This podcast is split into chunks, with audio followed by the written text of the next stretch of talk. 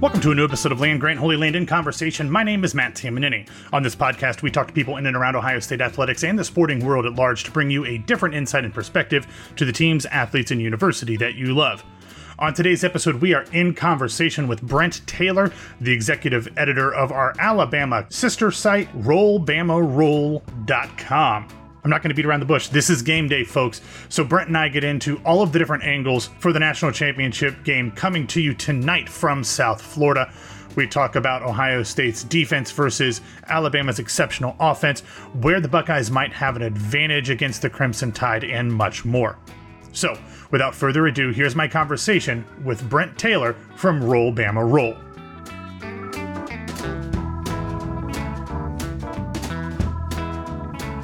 Brent, the first question that uh, kind of comes to mind for me is this season has been so strange. If you could kind of package how this season for Alabama has gone in a nutshell, because I would imagine most Ohio State fans have watched some Bama games throughout the year and they might have caught up over the past 10 days, but they don't really get a good sense for the ups and downs that they've been through this season.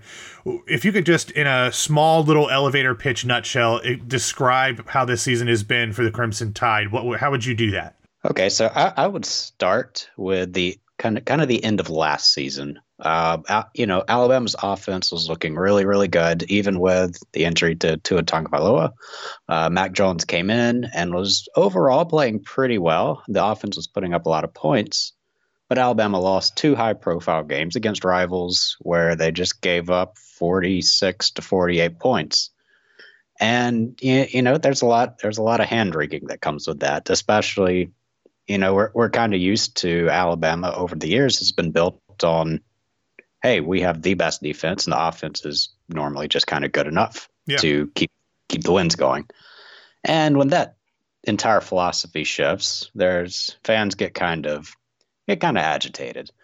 So when we move into this season, uh, Alabama lost five out of six guys from the secondary, but they returned a good bit from the front seven. So we, we you know, we were kind of leery, but also kind of hopeful. Hey, maybe the front seven starts to step up now that they're getting a little more, because in you know 2019 they were just all freshmen. So we're hoping 2020. Okay, maybe we'll have a pass rush. Maybe we can actually stop those just running the ball over and over and over and over again. And there might be some secondary issues, but if the front seven's there, then that'll work. So we, we come into the first game against Missouri, and man, the they were just getting sacks. The linebackers are in the backfield every play. And obviously, we overreacted. We are like, Alabama is back. This defense is back. And then we played Texas A&M, and tight end Jalen Wydermyer got like I don't know 500 yards or something.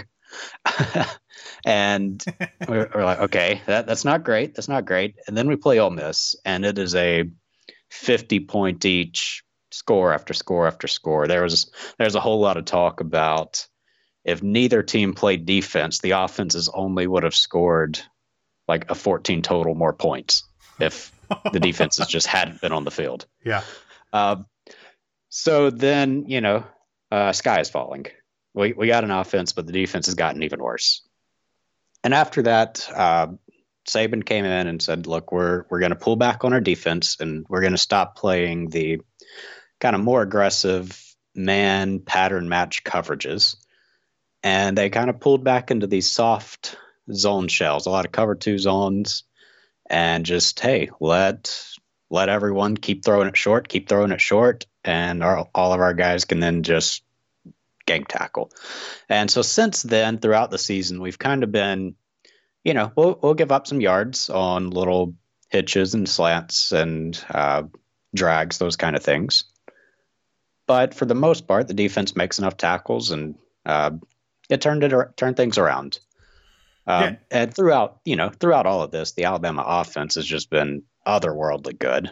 So it, it, that's been a consistent fixture. So the defense has been the real story there. And against Florida in the uh, SEC championship, they gave up a lot of points, but it wasn't really the busts that we saw earlier in the season. It was a lot of Florida's two receivers, Kadarius Toney and tight end uh, Kyle Pitts, are just uncoverable. And you, you know, you watch that and you're like, what's yeah. what's a defensive back even going to do? So that, that's kind of how that's been. Yeah, and what's been interesting about you know some of the stuff that I've watched and read since um, we knew that Ohio State would be playing Alabama is that between the 20s, Alabama, like you said, would give up some of the underneath stuff, would allow opponents to gain some yards, but they really clamp down inside uh, the red zone, and and that's where that tough nosed defensive approach, even if it's not necessarily the same personnel talent level that we've seen in years past, but that traditional Nick Saban defense kind of really flexes its muscles once you really get into a close, you know, high pressure scoring situation uh, inside the red zone. Right. Yeah, and and a lot of it starts with the fact that Alabama's two outside cornerbacks, uh, Pat Surtain and Josh Jobe have just been otherworldly good. So while you know while teams are able to move the ball, especially passing against our linebackers, that's been an issue all year long. Uh, while that keeps but the ball moving, uh, our, our, two outside corners have really they're just not allowing the long just huge plays down the sidelines. Yeah. Well, what's so interesting is me as I'm starting to look through, you know, all of the stats and all of the the stuff between Ohio State and Alabama is we know that Alabama's been at the top of the pecking order for the entire college football season. Ohio State has been admittedly a rather bizarre up and down roller coaster throughout, but when you start stacking up, depending on what analytics you're looking at, the offenses are comparable. They're not necessarily the same. They have different strengths and, and different things that their different personnel can do. But their offenses are pretty similar. On the defensive side of the ball, there is some things that I think you can account for the differences in the competition level that Alabama has played uh, a significantly higher number of better offenses than Ohio State has. So you can kind of give them a pass on some of the analytics on defense. But the teams are because of the blue chip ratio and how many top players that they have, they're oddly similar between uh, between each other. So I wonder, as you look at this game specifically, if Ohio State had to focus on one area where they could have success, whether that's their offense against Alabama's uh, defense or vice versa, what would be one point that you think the Ohio State team would try to capitalize on? You have got to get Trey Sermon off tackle. Uh, yeah. The the Alabama defensive line is, for the most part, pretty stout. Uh, but there have been there have definitely been issues with taking down a running back running off tackle all season long. Uh, so, and a lot of that is normally when it's kind of paired in with a quarterback. Not it doesn't even have to be an actual read option. If the quarterback is even looking like he could be a fake, then that that's been an issue. And whether you know, it, it doesn't even have to be runs. Uh, passes to running backs, kind of the little wheel routes and swings. Uh, the, the, linebackers have just really struggled with that all year long, and they they've made some strides throughout the season, but it's still there. Uh, and you, I know you said give you one, but the other the other spot no, I'd give me more, as many is, as you can give me. I will take all of them, Brent. So, so the other thing is tight ends down the seams have also been an issue, particularly with double moves. Uh, now, that may or may not end up being an issue in this specific game. And that, that's because safety Daniel Wright uh, is one of those guys that plays really fast, really aggressive. He likes to undercut routes and try to go for big hits. Unfortunately, more often than not, that means him going for big hits actually means he's whiffing and flying off screen at like 100 miles an hour, or he's trying to undercut a tight end across the middle, and then the tight end's actually running 20 yards past him down the field. Yeah. Uh, there's been a lot of consternation about him specifically with Alabama fans because his backup, DeMarcco Hellams, has played really, really well every time he's been in the game. And why he's not been the starter, I I don't know. I have no clue. But he finally was against Notre Dame and played great. Uh, that Nick Saban's not given us any information on why or anything about it. So I have no idea if that's going to be a thing going forward or if it was a one game kind of thing. I, I don't know. So that that's one to watch for. If you see number three playing safety, uh, watch out for those tight end double moves. If you see number 29 playing safety, then that might actually not be the area you want to go to. Yeah. It's interesting. Ohio State had a lot of success with their tight ends against Clemson in the Sugar Bowl, but it was not necessarily on plays like that, double moves down the seam. It was more in close yardage uh, around the goal line, um, kind of using their size rather than their speed and athletic moves. They are definitely much more uh, blocking tight ends who have the ability to receive than vice versa. But it'll be interesting to see uh, what the Alabama defensive personnel dictates for that. But I'm interested about the very first one that you talked about with Trey, Trey Sermon off tackle with the threat of a quarterback run. Obviously, a lot will depend on. Justin Fields' health coming off of the injury in the Sugar Bowl against Clemson. But then Alabama is obviously dealing with a undeniable game changing playmaker potentially coming back after an injury. Um, has there been an update or anything that we could, because I'm sure Nick Saban isn't giving a whole lot of details on Jalen Waddle's uh, availability, but has there been any hints about whether or not he's going to play? And if so, how healthy he's going to be? Because it's only been a couple months since he literally broke his ankle, which would be a, an unbelievable comeback in a short amount of time for him. I, will, I will say that every Alabama fan in the world is probably refreshing Twitter about every five minutes from now until Monday, hoping to see Waddle is going to play. Uh, so I know uh, he, he did return to practice this week. Right. Now, the cup, you know, every reporter ever is asking Saban about that at every press conference, and he's just giving the same kind of the same response. Hey, he's going to be day to day we we want to see basically how he responds. So he gets out there and he practices. Uh, does he get sore and have to take the next day off? Or does he get out there and practice? And once you kind of get out on it and start moving, do you start feeling stronger and better? And that that's kind of the thing. And I have no doubt Saban is not going to tell us a word more than that until game time and we see number 17 out there or not.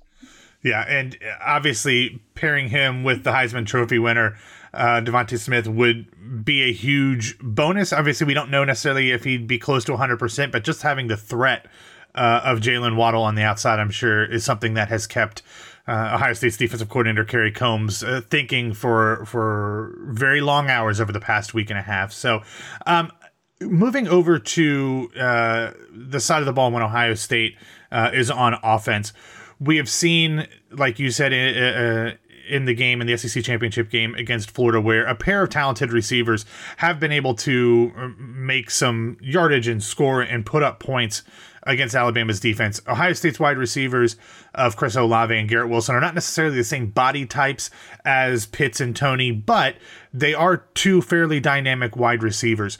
You've talked about the cornerbacks being pretty strong for Alabama's defense, but when you have to focus on two different wide receivers, are do you expect the corners to try to match up one on one? Will they do some sort of, of zone coverage? How do you expect the uh, the defense for the Crimson Tide to try to isolate these two wide receivers and, and keep them in check throughout the game?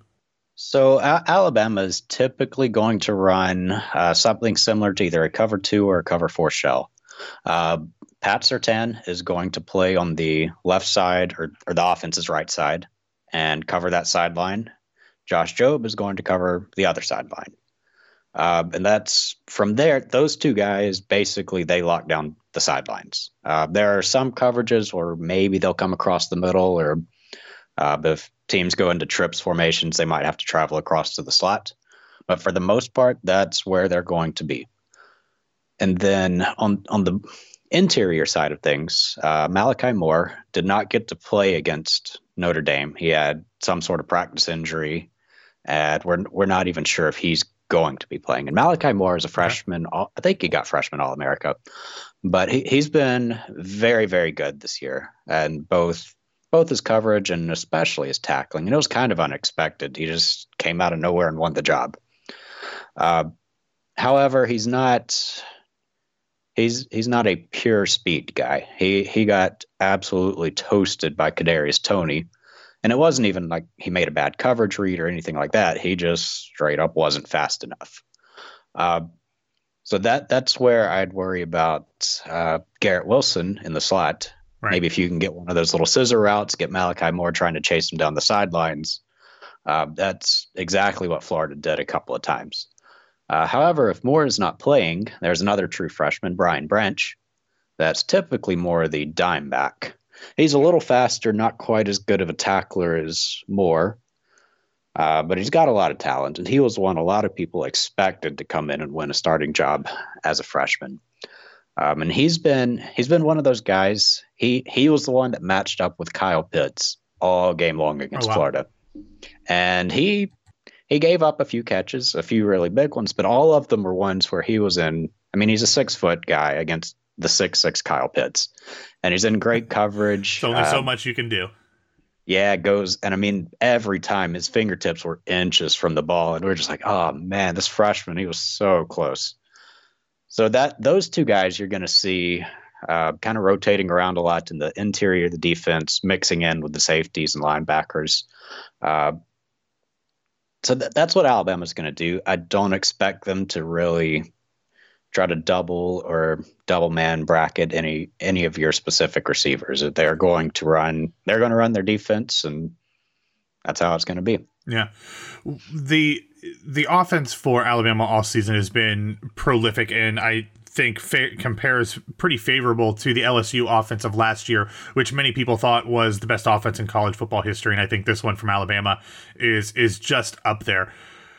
Mac Jones, though, despite his standing in the Heisman Trophy race and all of those things and all of the awards that he's he's had this year and um, all of the stats that he's put up, I don't know that necessarily at least the national consensus, and it might be wrong closer to home, but I don't know that anyone necessarily compares him to any of the great quarterbacks um, in the country. It, for whatever reason, people seem to kind of disregard some of his stats and kind of just say, well, he's got Najee Harris, he's he's got DeVonta Smith, all that stuff. Where does he come down? Is he a, a, talented game manager? Is he a different maker, difference maker at quarterback? Is he a, a system guy? Where do you how would you describe what Mac Jones has been able to do this year? You know that is that is the question. Uh, I know I mean, for the most part, Alabama fans thought coming into this year that freshman five star number one recruit Bryce Young was going to come in and kind of unseat Mac Jones. Really? Uh, yeah. I mean, well, you know, Mac Jones was a three to four star kind of guy. He's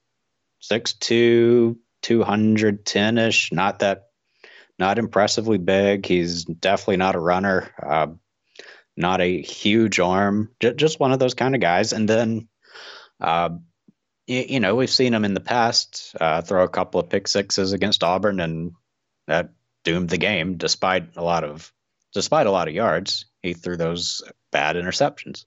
So a lot of us kind of thought, okay, Mac's a guy that can. He definitely doesn't mind going deep. He doesn't mind pushing the ball down the field, but uh, get him in a pressure situation, and maybe he starts to panic a bit. Well, we hit this year, and man, he's just been surgical. Uh, at the yeah. start of the year, everyone was playing up close to the line of scrimmage, like, hey, we have to stop Najee Harris. Everyone knew stop Najee Harris. Well, when they did, Mac Jones just started throwing bomb after bomb after bomb after bomb. Uh, and after a while, defenses were like, this, we can't do this. So they started playing a lot of two high, even Arkansas even tried three high safeties for the entire game. Uh, and as soon as they did that, Mac Jones was very happy. Was like, okay, I'll just start checking the ball down, and he'll do it all game long. So one one of my favorite things about him, as well as uh, Steve Sarkisian calling the offensive plays, is they'll look at what a defense is doing and are happy to just be patient and just keep picking at what's working. Uh, so you, you, don't see him getting frustrated with all the checkdowns and then try to sling it deep just because he wants to go deep because that's what's worked in the past.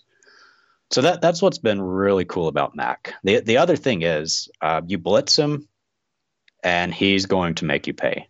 He he likes being blitzed, and he like he's said a bunch in press conferences like, "Hey, I love making throws while a dude is just leveling me. That that's like his favorite thing. He is I don't know, maybe a psychopath, but that that's what he likes. And I've actually seen uh, he seems to get antsy if the line is blocking too well for him and he takes too long. So he, you know, he All stands, right. he looks, he looks, and then he kind of gets like, now, now what? If everybody's covered and I'm not getting blitzed, that that's when you start to see maybe a rush throw off his back foot or something like that.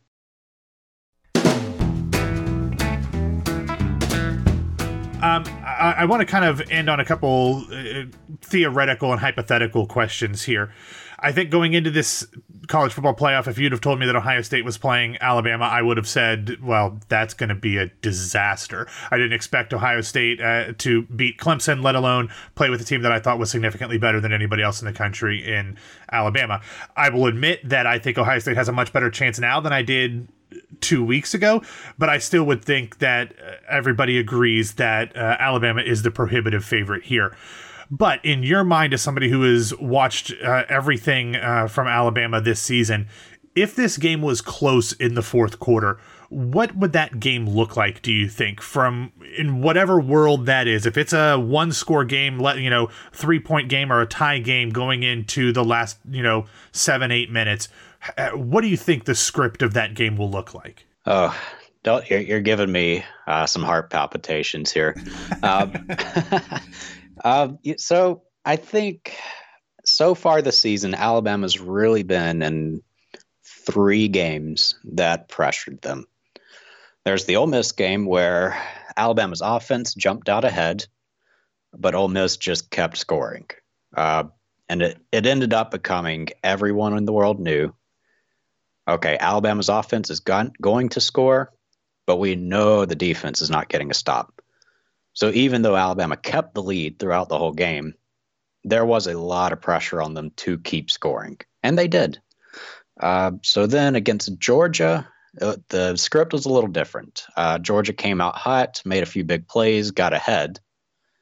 Uh, and Alabama did have to figure out, like, okay, our defense has to step up now. And they made made a couple of key interceptions, uh, let the offense get back in the game, and Alabama won big. The Florida game looked very similar to the Ole Miss game, uh, with just less sloppy defense and more just Florida was really good. So, uh, you know, so far this season, I'm the the trend that I'm seeing is Alabama is going to score and they're going to score early. Yeah. Uh, and I think that's going to continue. So if Ohio State looks at that and says, okay, we're not going to get deflated from getting scored on early.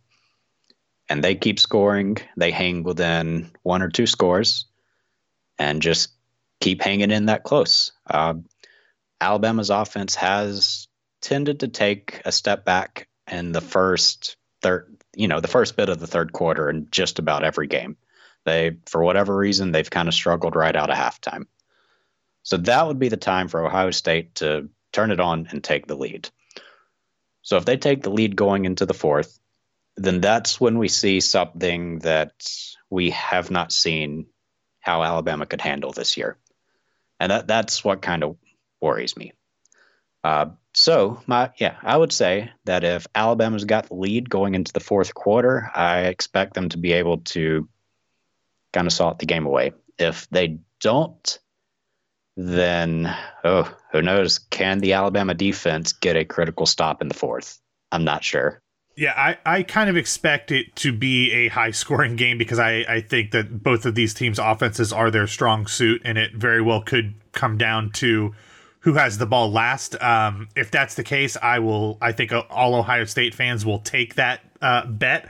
Um, not sure that it'll be that way, but it'll be interesting uh, if it is. So I want to end on kind of a non-football question because Ohio State's coming off a game against Clemson where um, honestly, every Ohio State fan pretty much hates everything Clemson related, whether it's the their team, their coach, their fans.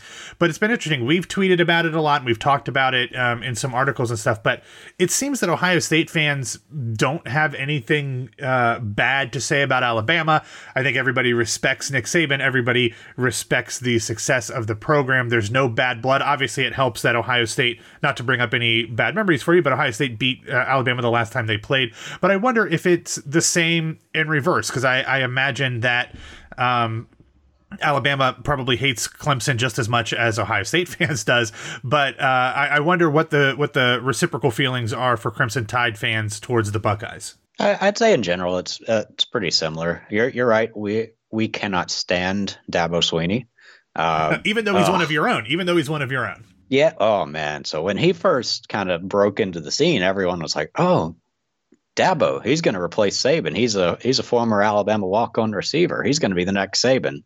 Oh man, four years later, and I don't think there's an Alabama fan out there that could stand the guy. Yeah. Uh, so yeah, I'm I'm tired of Clemson. I want them to go away. Uh, but yeah, Ohio State's you're I don't know. You're just kind of the other that team up north that recruits just as well as we do, and we don't really overlap circles very often. But yeah, yeah, for the most part, we respect Ohio State. Like, yeah, this is probably the second most talented team year in and year out. Uh, so the 2014 game, I mean that that was so long ago, and that was that was a season that Alabama fans didn't expect us to get as far as we did. Yeah. Uh, we were starting Blake Sims, who was a running back that became a quarterback in that offseason. Yeah.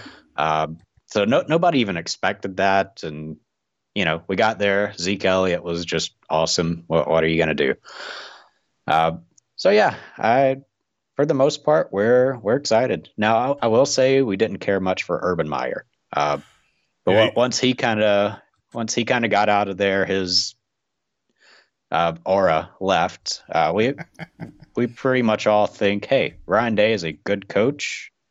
Uh, he's taken what Urban Meyer did. He's recruiting better, and he stopped losing one bad game a year.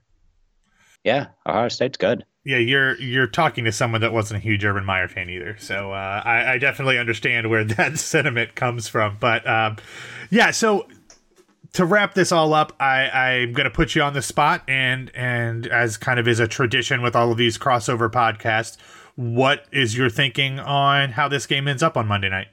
I so I, like to think uh, when there is a consensus, everyone says this is going to be an offensive, high-scoring game. yeah. Is going to go back and forth. It's going to be the what opposite. is the ex- yeah. what is the exact opposite of what makes sense? Uh, so I don't I haven't decided if I want to officially go with that this game. I did for the Alabama Florida game. I was, you know, everyone was saying this is going to be a 50 point each game. And I said, watch it end up going stupid. And it's like everybody gets 20 points. I was very wrong. So I'm hesitant to do it for this one.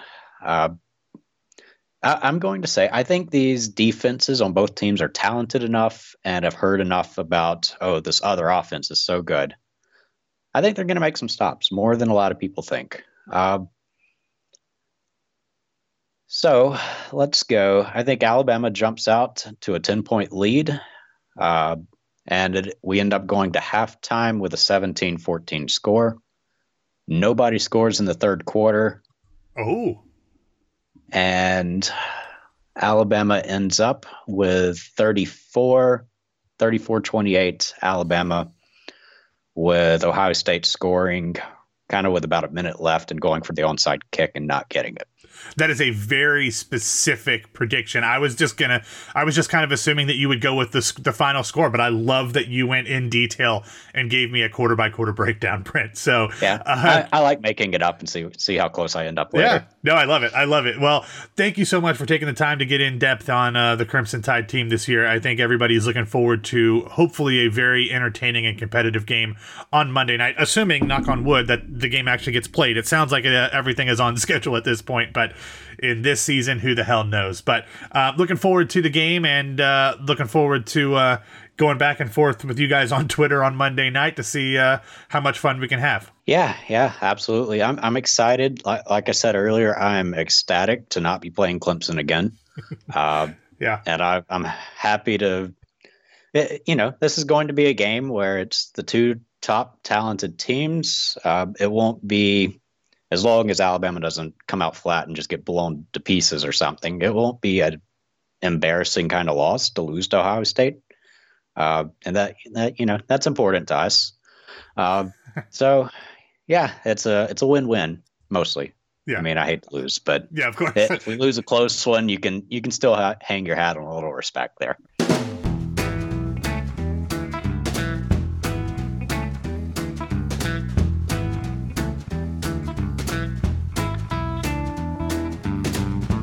Thank you for listening to this episode of Land Grant Holy Land in Conversation. Also, thanks, of course, to Brent Taylor from Roll Bama Roll.